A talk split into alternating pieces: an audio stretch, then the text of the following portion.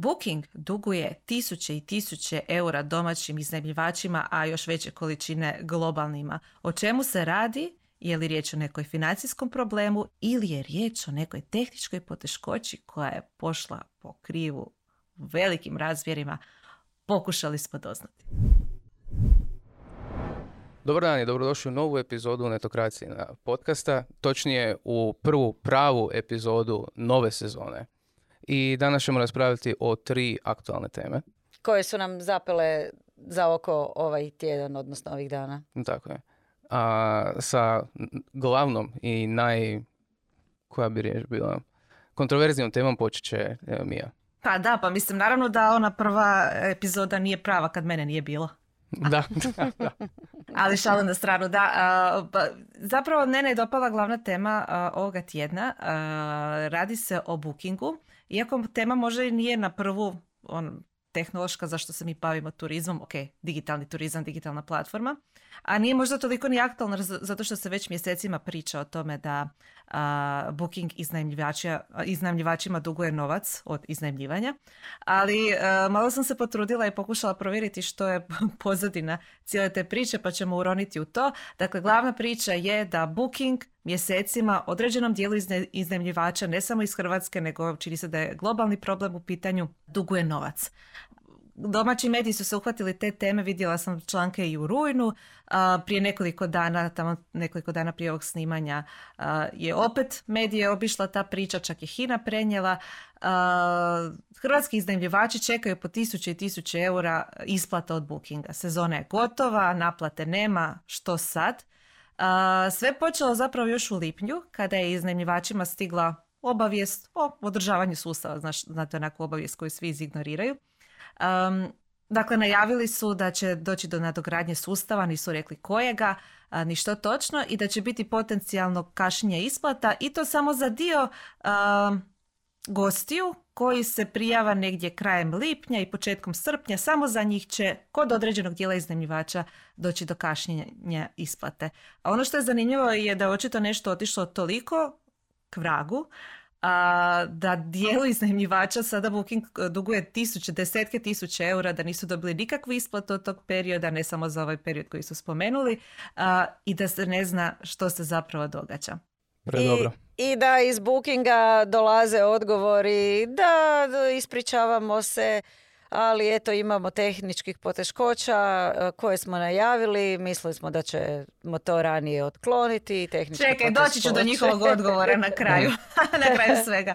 Tako da, evo, Mislim, znači, u tome i je misterija, ne? Traje već mjesecima, duguju nekima ozbiljne novce, niko ne zna jel se izvlače ili stvarno imaju neke stvarno velike tehničke poteškoće. Tako je. I to je zapravo zašto je nama tema zapela za oko, zato što se počelo pričati koje bi to tehničke poteškoće mogle biti, pa sam išla malo kopati. Nažalost, kao što si Antonija rekla, nema nigdje služben, službene izjave Bookinga, ali ima ljudi koji su radili u Bookingu i onda su malo na društvenim mrežama podijelili tu i tamo koju svoju mudru misao. Dakle, ono što sam ja uspjela pronaći, evo recimo što se tiče hrvatskih iznajmljivača, Slobodna Dalmacija je prenijela priču jednog koji je, evo, baš 99% smještaja ovog ljeta iznajmio preko Bookinga, skoro ništa preko drugih platformi. Nije vidio ni centa, cifra koju mu Booking duguje bliži za 30 tisuća eura.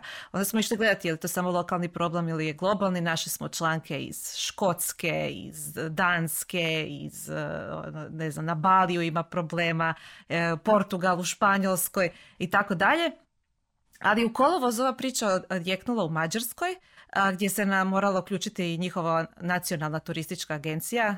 Mislim da naša još nije, ali jesu neke udruge koje se bave, a, koje okupljaju iznajmljivače. Ali ono što je sreća za naš, to je iz Mađarske naš jedan od omiljenih inženjera, Gergej Oros, koji ima svoj poznati a, newsletter a, u inženjerskim krugovima, koji je obratio baš pozornost na tehnološki aspekt te priče.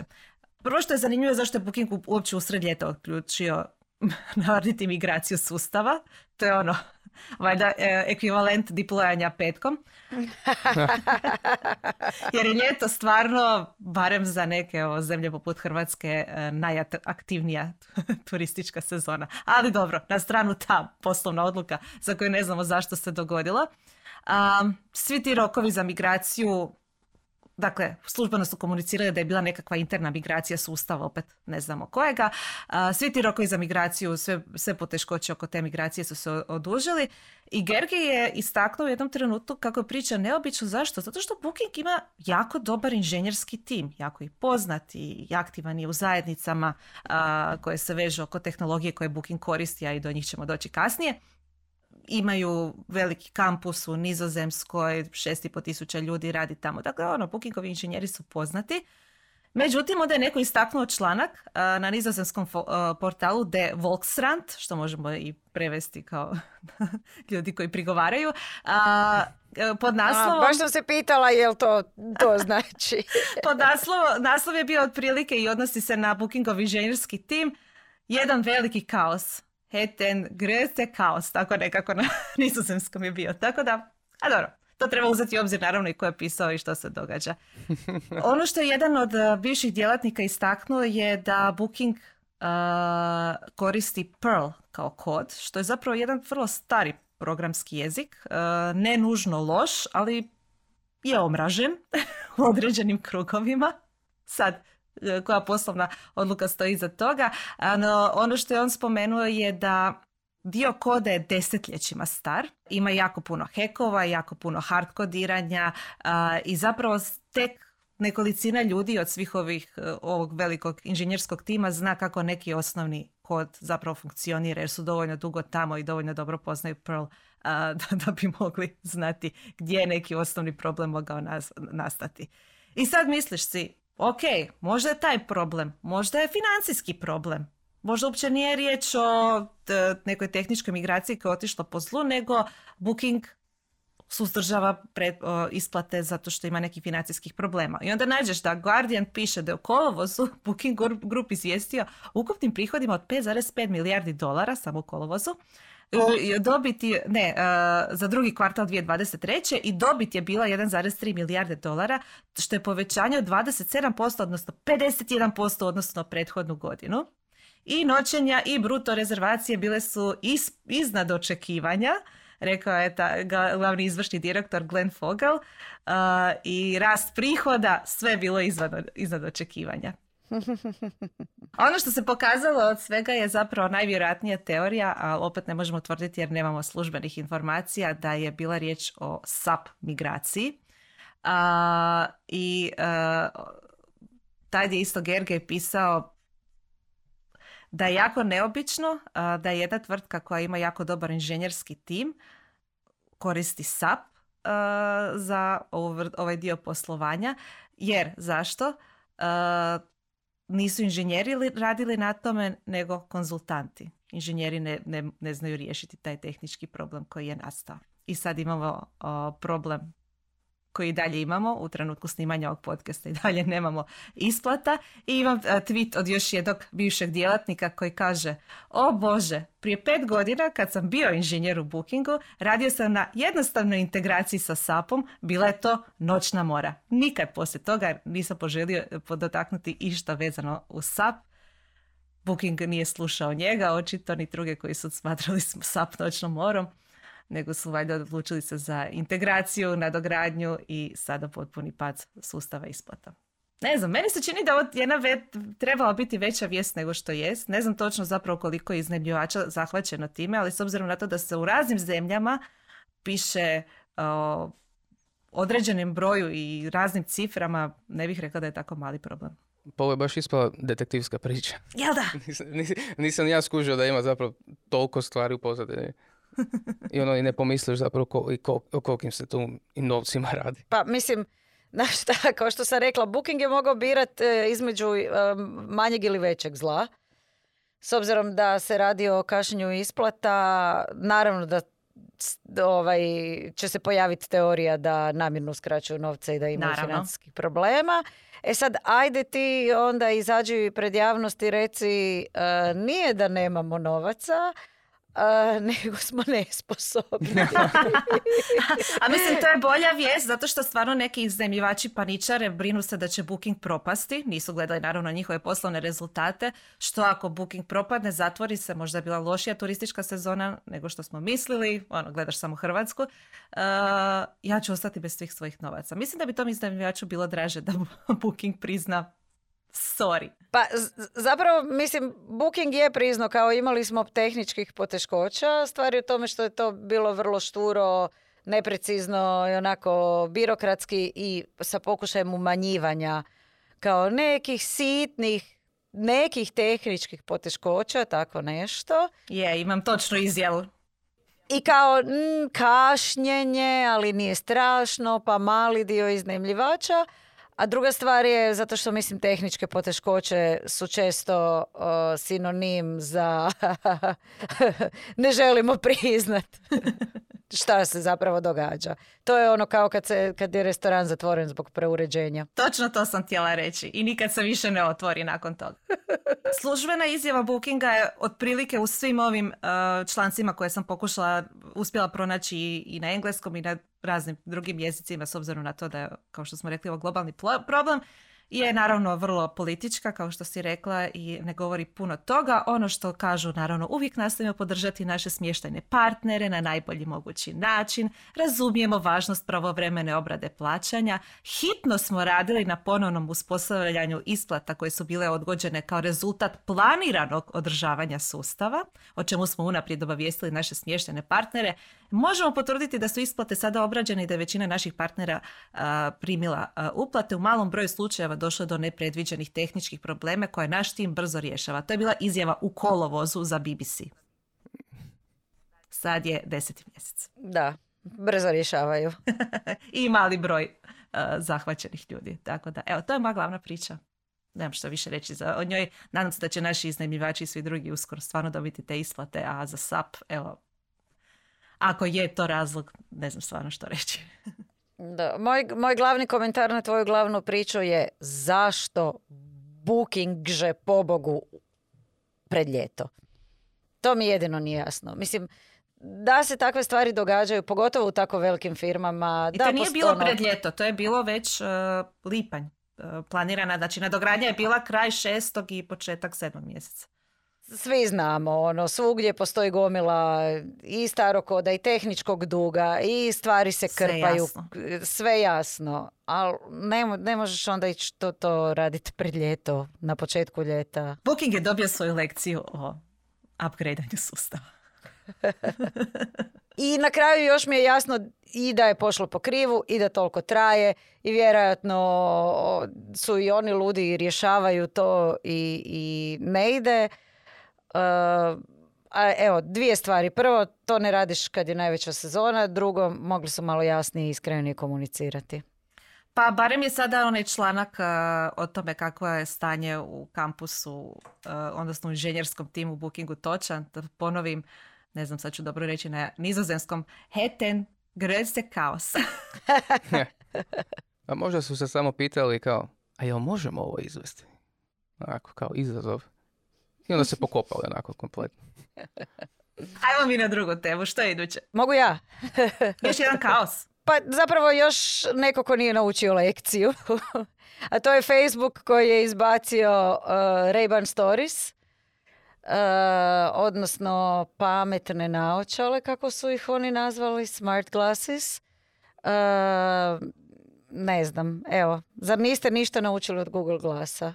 Očito ne. uh, ok, za one koji se ne, ne ovako, za one koji se ne sjećaju uh, Google, je se zva Google Glass, ne Glasses, jel da? Da. To je izašlo negdje, ja mislim, dvije, početkom 2010-ih. Tako negdje, da. Revolucionaran uh, proizvod, staviš na očale na glavu, opremljene su kamerom, mikrofonima, zvučnicima, možeš snimati, pričati, uh, primat pozive, snimat video, zvuk, eh, sve živo, wow, super. Kad, kad je najavljeno, svi su bili oduševljeni, to je budućnost, wow, ljudi postaju kiborzi maltene i onda kad eh, su izašli Google, Google Glass, jako su se slabo prodavale, Google nije ovaj, razmišljao da će biti jako awkward ljudima e, snimac i one koji se snima i one koji snimaju ovaj, um, s naočalama na glavi. Ne znam, zamisli ono. Ok, u međuvremenu su se dogodili Airpodsi i nikom nije više neobično vidjeti ljude koji hodaju po cesti i pričaju. Sami sa sobom. Sami sa sobom. E sad, i šta je sad? Uh, Facebook je prije dvije godine najavio te naočale. Ono što je bilo drugčije od Google Glassa je da su u partnerstvu sa Ray-Banom izgledaju kao klasične Ray-Banice. Oprosti. Mo- moramo te podsjetiti, nije to toliko drugačije. Prva verzija Google Glassa koja je izašla je bila vrlo neatraktivna, što je bila jedna od stvari koje se tad vrlo zamjeralo nosivoj tehnologiji, a to je da izgledaju kao gadget i ako ćeš nositi naočale, daj bar poželi da budu lijepe, fashionable.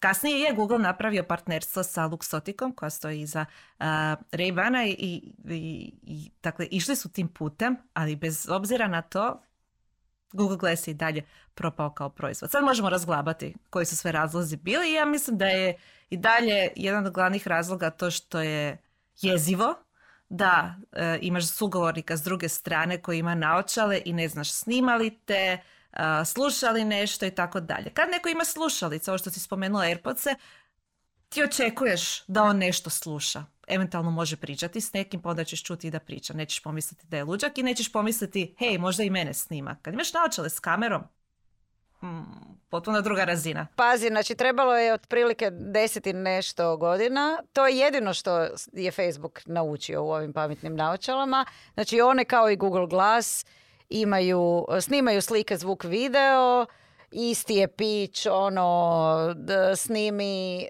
svijet kako ga ti vidiš, podijeli s drugima.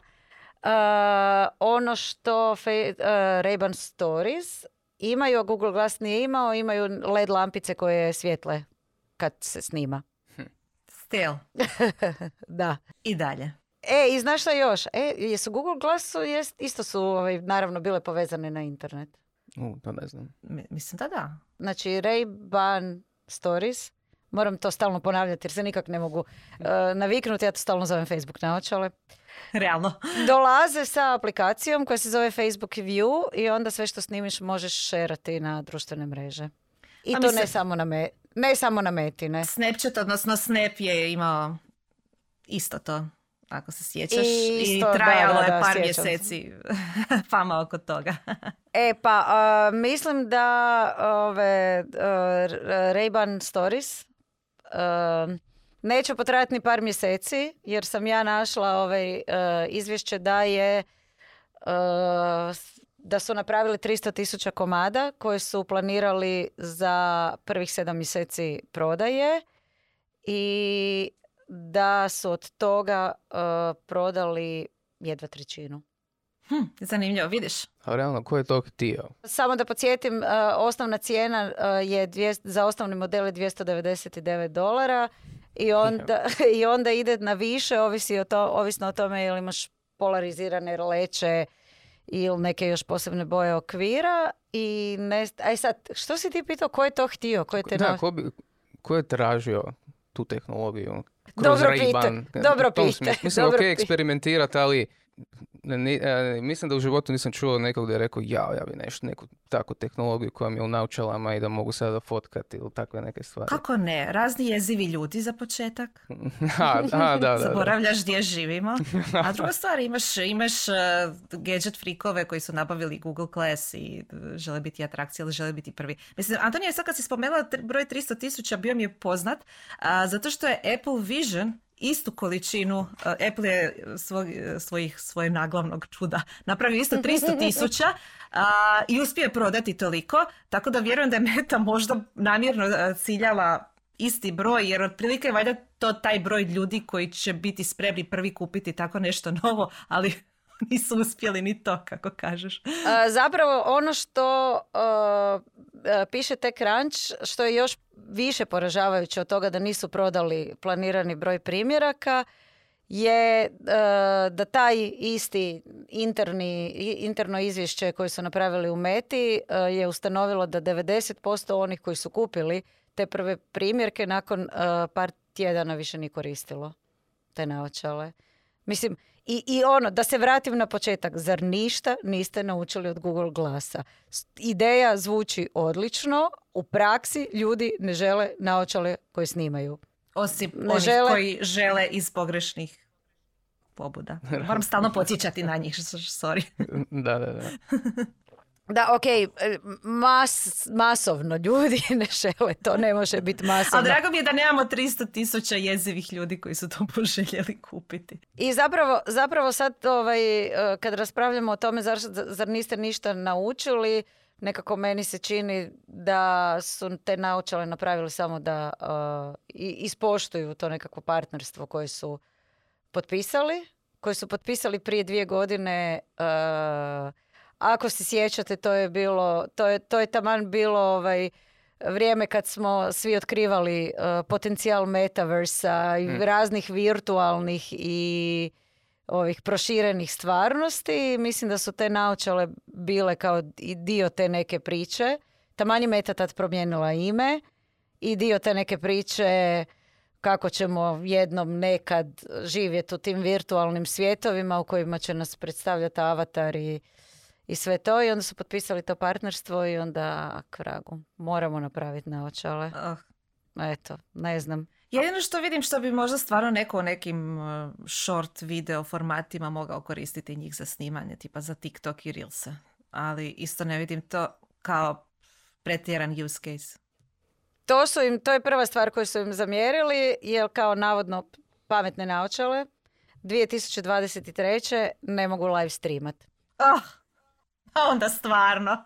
A odnosno, kao to su, poslije su ispravili i ono, lansirali su i tu aplikaciju, može se live streamat, ali samo na Facebook i Instagram.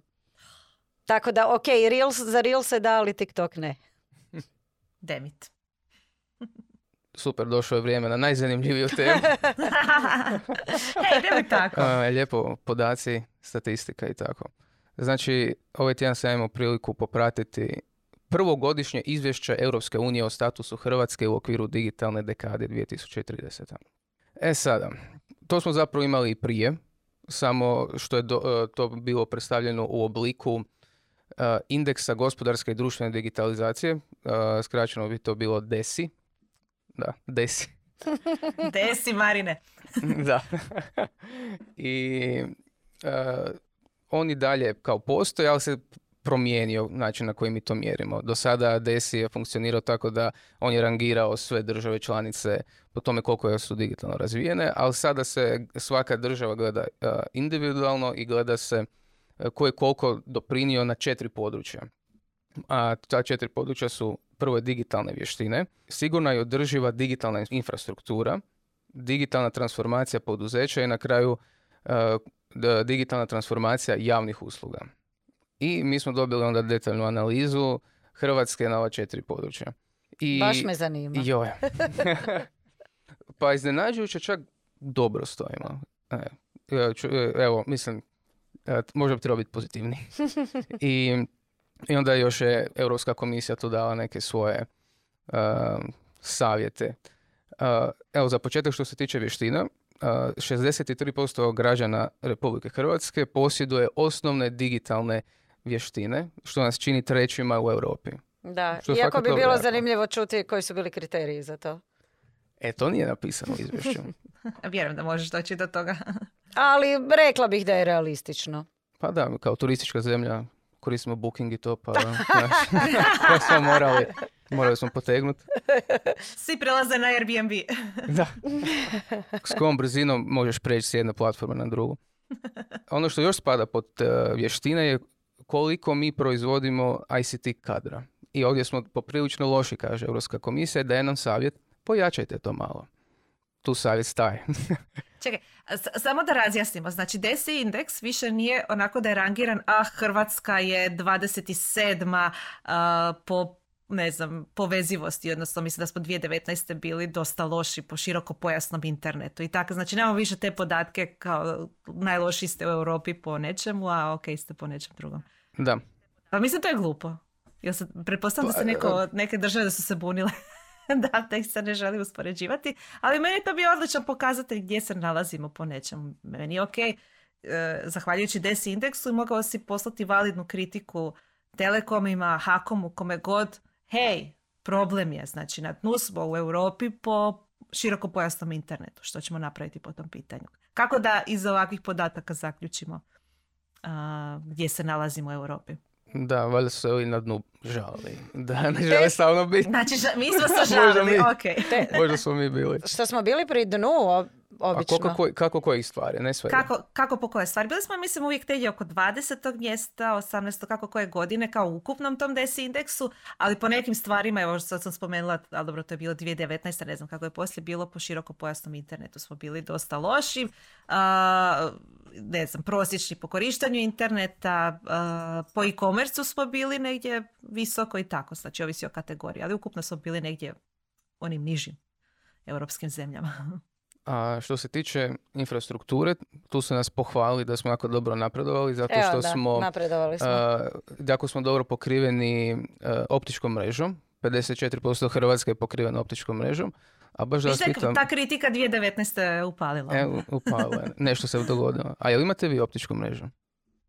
Jel znate? Jer ja... E, ja kod sebe ne, nemam pristup, ali trebala bih uskoro imati. Mhm. Isto. Ok, ja sam- mislio sam da ću ja biti jedini koji nema.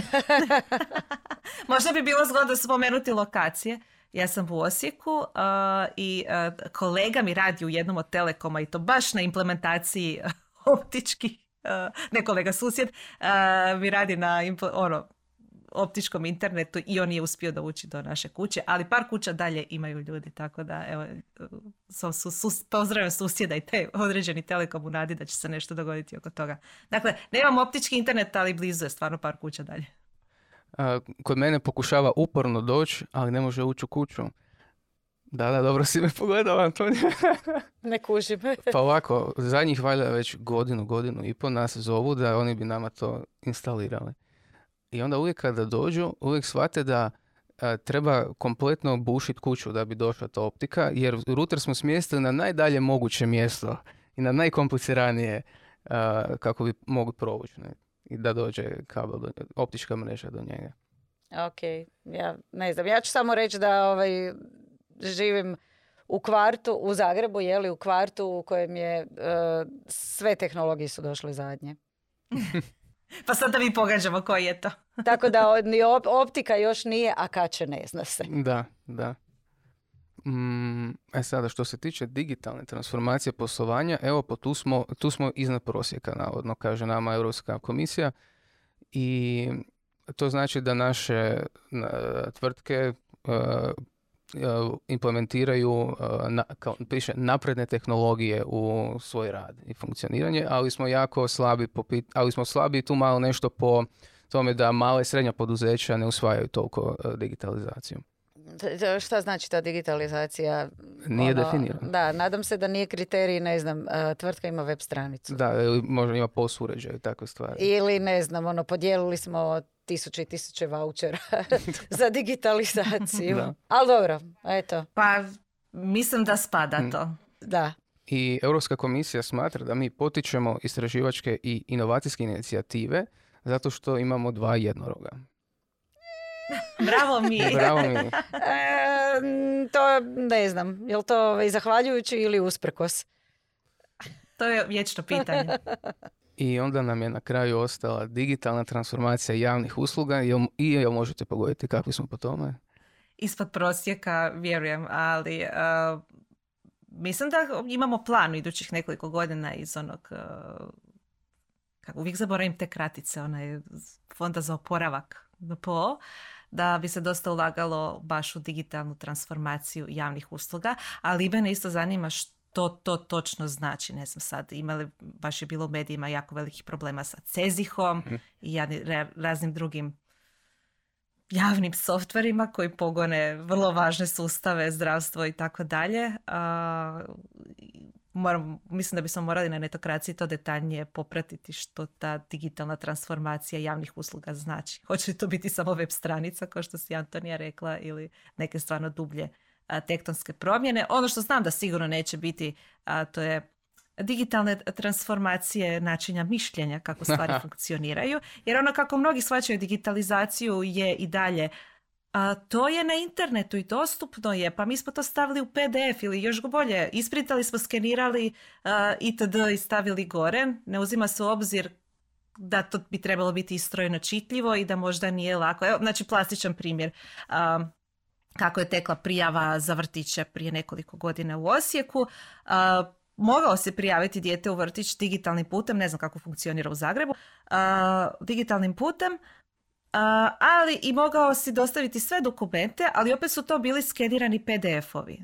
Ono što bi vrtić teoretski trebao moći napraviti ili grad Osijek ili bilo koji drugi je zatražiti od svih tijela informacije o djetetu, znači ne znam, rodni list itd. itd. sve dokumente koji trebaju, a roditelj može dati odobrenje tom tijelu da pristupim tim dokumentima. Znači sve ono što postoji već u tom nekom javnom sustavu ne bi trebalo tražiti od samog građanina da on to dostavi, nego bi trebala postati tehnička mogućnost i onako mentalna da dođeš do tog dokumenta, a sam građanin putem e-građana i svih onih silnih vjerodajnica koje tamo imamo može dati pristup određenom tijelu da dođe do određenih dokumenata. Znači i dalje građani bi trebao biti u mogućnosti upravljati svojim dokumentima i upravljati tome koji ima pristup kojim e, informacijama, a tijela onda javne uprave samo među sobom mogu upravljati prema tome. Znači to je znanstvena fantastika za trenutni sustav kakav imamo, ali to je ono kako bi digitalna transformacija u cijelosti trebala funkcionirati. I moj dream job, ako me neko sluša iz javne uprave, da se bavim takvim projektima, to je možda najveći izazov svijeta, ali bio bi projekt života, morate priznati. o, ovo je bilo neočekivano. da, da, da. Nisam... strana mene za koju ne znate. Ne, ne, nego nisam mislila da ćeš sam u sebe pićat za posao u javnoj upravi. pa zato što znam da se nikad neće dogoditi. Da, tako moram reći dvije stvari na to. Maštati. Ja se sjećam da smo uh, ono kad su pokušavali u Zagrebu uh, promijeniti način plaćanja vrtića, da se plaća prema prihodima roditelja. Nekakvi ono su bili razredi i onda je tad uh, bilo to da ovaj, bi morali nositi neke puste papirusine u vrtić. I na kraju smo samo je bilo stvarno prije dosta godina, Ovaj, na kraju smo samo potpisali da vrtić smije pristupiti tim podacima koji uh, jesu dostupni. Jest da smo morali potpisati na papir. Nismo u e-građanima, tad još ne znam je li bilo e-građana uopće. I druga stvar, uh, prije koliko, negdje dvije godine, godinu i pol sam točno, kad su predstavljeni redizajnirani e-građani, sam pričala o digitalizaciji e, javnih usluga sa Ivanom Vukov koja je vodila e, taj projekt. I, I ona je istaknula da smo daleko došli u pogledu e, toga da su razne stvari dostupne digitalno, u smislu da možeš izvaditi rodni list, da možeš podnijeti zahtjev za osobnu, ali da to nije digitalizacija usluga, da digitalizacija nije da ti možeš neki dokument skinuti uh, sa web stranice i onda ga isprintati i odnijeti negdje drugdje. Točno to, točno to, upravo o tome govorim. I svjesni su, barem neki, radi se na tome, ali a, zamisli ako je Booking ima toliko problema oko jedne ovaj, uh, povezivanja sa SAP-om, koliko tek treba uh, svega. I koliko tek koda u perlu i ko zna čemu stoji legacy koda i svega. iza, iza ovaj, naših uh, javnih usluga. Znam da je bio veliki projekt da kad su bili građani predstavljeni da to izgleda nekako unificirano s obzirom na to da je bilo milijun raznih sučelja na milijun sustava napravljenih i onda da imaš jedan on, ulazni point u sve to, to, to je već bio science fiction, svijesta sam ograničenja, ali i dalje izazovno. To se sve može sažeti sa time što, e, sa onime što je nama Europska komisija napisala u izvještaje, to je da Hrvatska još uvijek zaostaje u digitalnim javnim uslugama. E, da, kad smo već kod toga, sorry, danas sam negdje vidjela da te spomenula si Cezih i bio je pao sustav i dva dana ljudi nisu mogli podizati lijekove i takve stvari. E, danas sam vidjela kao da je, da je Beroša su, ministra Beroša su pitali za to i onda je on rekao isto to je nešto jako staro i kao nema čak ni pravi backup. O, oh, wow. a vidiš, e, Hvala a... ministru što nam je od, otkrio ovo tehničku propust. ali vidiš, zanimljivo je da komisija je čak pohvalila to kako, kako mi imamo pristup elektroničkim zdravstvenim kartonima. Njima je kod, kao to je veliki plus kod nas. Iako nije baš najbolje definirano što Ali to ako znači. se nešto pokvari, nećemo više Da, imati a dosta se brzo kvari. Tako je. Tako Jer nema. Ne, ne, recimo portal zdravlja je super usluga i ona funkcionira donekle na ovaj način koji sam spomenula. Ne za sve ustanove i ne može se sve vidjeti, ali ne znam, ako liječnik izda uputnicu, kod nekih odjela se može direktno na temelju te uputnice naručiti i dobiti odmah termin. Može se dobiti u vidu nalaze, uputnice, kartone i tako dalje. Tako da to je ok projekt, ali ako nema backup, što si rekla Antonija, to je drugi set rukava. Sad ne znam šta je ovaj uh, ministar Beroš mislio pod time da uh, nema pravi backup. Nadam se da nema nekog prijatelja fotografa, Ili cvjećara. cvjećara ko- koji ima neke backup proizvode, nešto. Neki storage će prodati. Evo sad smo prošli sve teme. S obzirom na to da nama nikad je dosta tema, mi smo odlučili ubaciti i na novi format ovdje, a to je koje su nam bile neke top i flop uh, teme koje su obilježile tjedan iza nas, pa ne znam, ko ima volju ići prvi? Pa zapravo, znaš šta, ja sam sad razmišljala, da, sad razmišljam da nisam ovaj, izdvojila događaj koji mi je bio top. Iako Ima, smijem, imala sam ja problema s time, baš smo negativni. ako smijem ovaj, u, u zadnji čas ubaciti, nije tehnološki, ali je digitalni. A to je zapravo, ne znam jeste ispratili, ali reakcija koja se dogodila na društvenim mrežama nakon jednog a, panela na književnom festivalu a, na kojem su dvojica kako bi se to reklo, legacy književnika imali neke vrlo kontroverzne e, izjave, onako seksističke, reći ćemo seksističke. I ono što je super je što su se žene onako bez pardona pobunile i reagirale na to, iskoristile su društvene mreže, otvorile e, satirični e, profil na Instagramu, super koristile mimove E da bi se uh, opet ti isti muškarci onda uh, našli uvrijeđenim da zašto ovaj, kao zašto ne raspravljamo ozbiljno o tim temama nego samo ovaj, se sprdaju s nama s mimovima. ok. Zapravo zašto mi, je- zašto mi je to top? Zato što se to rijetko zapravo događalo kod nas u digitalnom prostoru. Vidjeli smo svi ovaj, tak, takve primjere negdje vani i cool mi je ovaj, da se, da se i kod nas uh, događa. Neću spomenut uh, riječ. Baš sam htjela pitati. Ne, ne, ne, ne, nećemo ići tamo, možda tema za jednu drugu ovaj, epizodu, isto ono, u principu tema o kojoj bi se dalo, dalo i raspravljati i pričati, to je cancel kultura, ima li je ili nema, E, neću ulaziti u to, meni je samo ono cool, da, da, ono, da, da se skupila ta kritična masa na društvenim mrežama, da se rade mimovi, da se sprdaju, da se koristi ono satira i e, društvene mreže za reakciju. Dobro. A što ti je bilo flop? A, moj, moj, ovaj, moje teme su sve neke ono uh, uh, wearables, odnosno pokušaj da se opet uh, skužila sam da valjda imaju ti sad se pokušavaju oživjeti wearables, a naravno sa uh, čime? Sa prefiksom AI.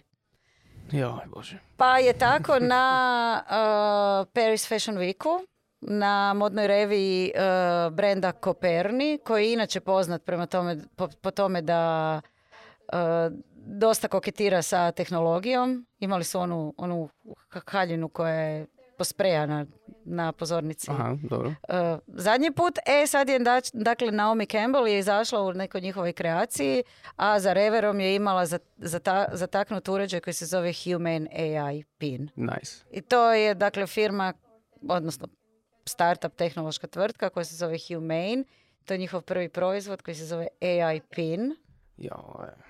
A dobro, A šta AI PIN radi skoro isto kao i uh, Ray-Ban Stories naočale. Znači ima projektor, ima kameru, a zašto je AI? Jer ima kao nekog AI as- asistenta koje, ne znam, ti valjda mu trebaš reći da ti stavi alarm, zakaže sastanak, da ti pročita mail, sumira mail, Mhm. da ne znam, možeš pričat pa ti on te tvoje to zabilježi u bilješke. Bez veze. Mislim, e, svi ti gadgeti imaju životni vijek, ja bih rekla nekoliko tjedana. Ja uopće ne razumijem uh, ko se odvaži uložiti vrijeme i novac u, u takve stvari. Da, ja sam zato na flop odmah mogu i staviti Ray-Ban. Čim se obrađuješ tu temu. A još sam stavio i to da je X maknuo naslove članaka na linkovima. Jer onak nekam glupo mi izgledaju sada, izgleda kao neobična slika. Ne?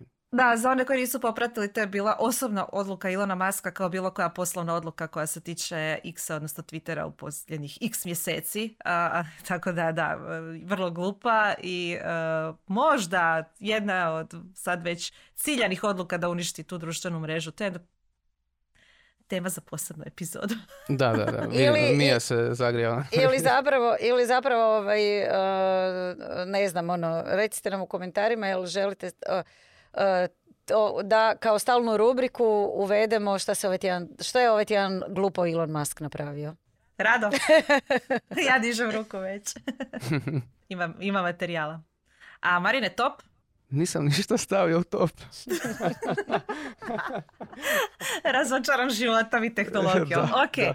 A, moram priznati da sam imala isto problema što odabrati za top, a, pa sam odabrala jedan članak od Ana Marije, naše kolegice Ana Marije Kostanić, koja je radila intervju sa ekipom iz MVT Solutionsa, koji su IoT tvrtka, jer imaju sudu priču što su zadnjih tri godine radili u Ujedinjenim Arapskim Eri- Emiratima, dakle, kojim su se svim različitim proizvodima bavili, ali ono što mi je bilo najzanimljivije je razlika u kulturi poslovanja između nas i možda Europe i uh, UAE-a, jer uh, stvarno je suluda priča, meni je baš bilo guš čitati i onda smo radili ovo i e, ribogojilište, pametne bicikle, pa onda kad je došla korona i pa su neki od članovi tima zaglavili tamo u lockdownu, onda su radili pametne respiratore, pa nisu ih mogli baš tako izbaciti na tržište, jer naravno to je zdravstveni proizvod i to zahtjeva određenu proceduru i certifikaciju, pa kako su doskočili tom problemu, pročitajte u članku Ana Marije Kostanić.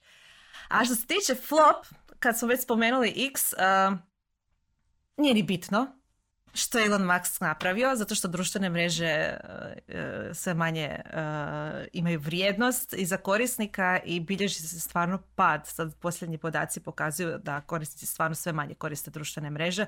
Općenito, ne kažem da neke možda se koriste više, tipa TikTok je vjerojatno i dalje u rastu, ali neke legacy društvene mreže manje, pa onda u, globalu to bude manji broj.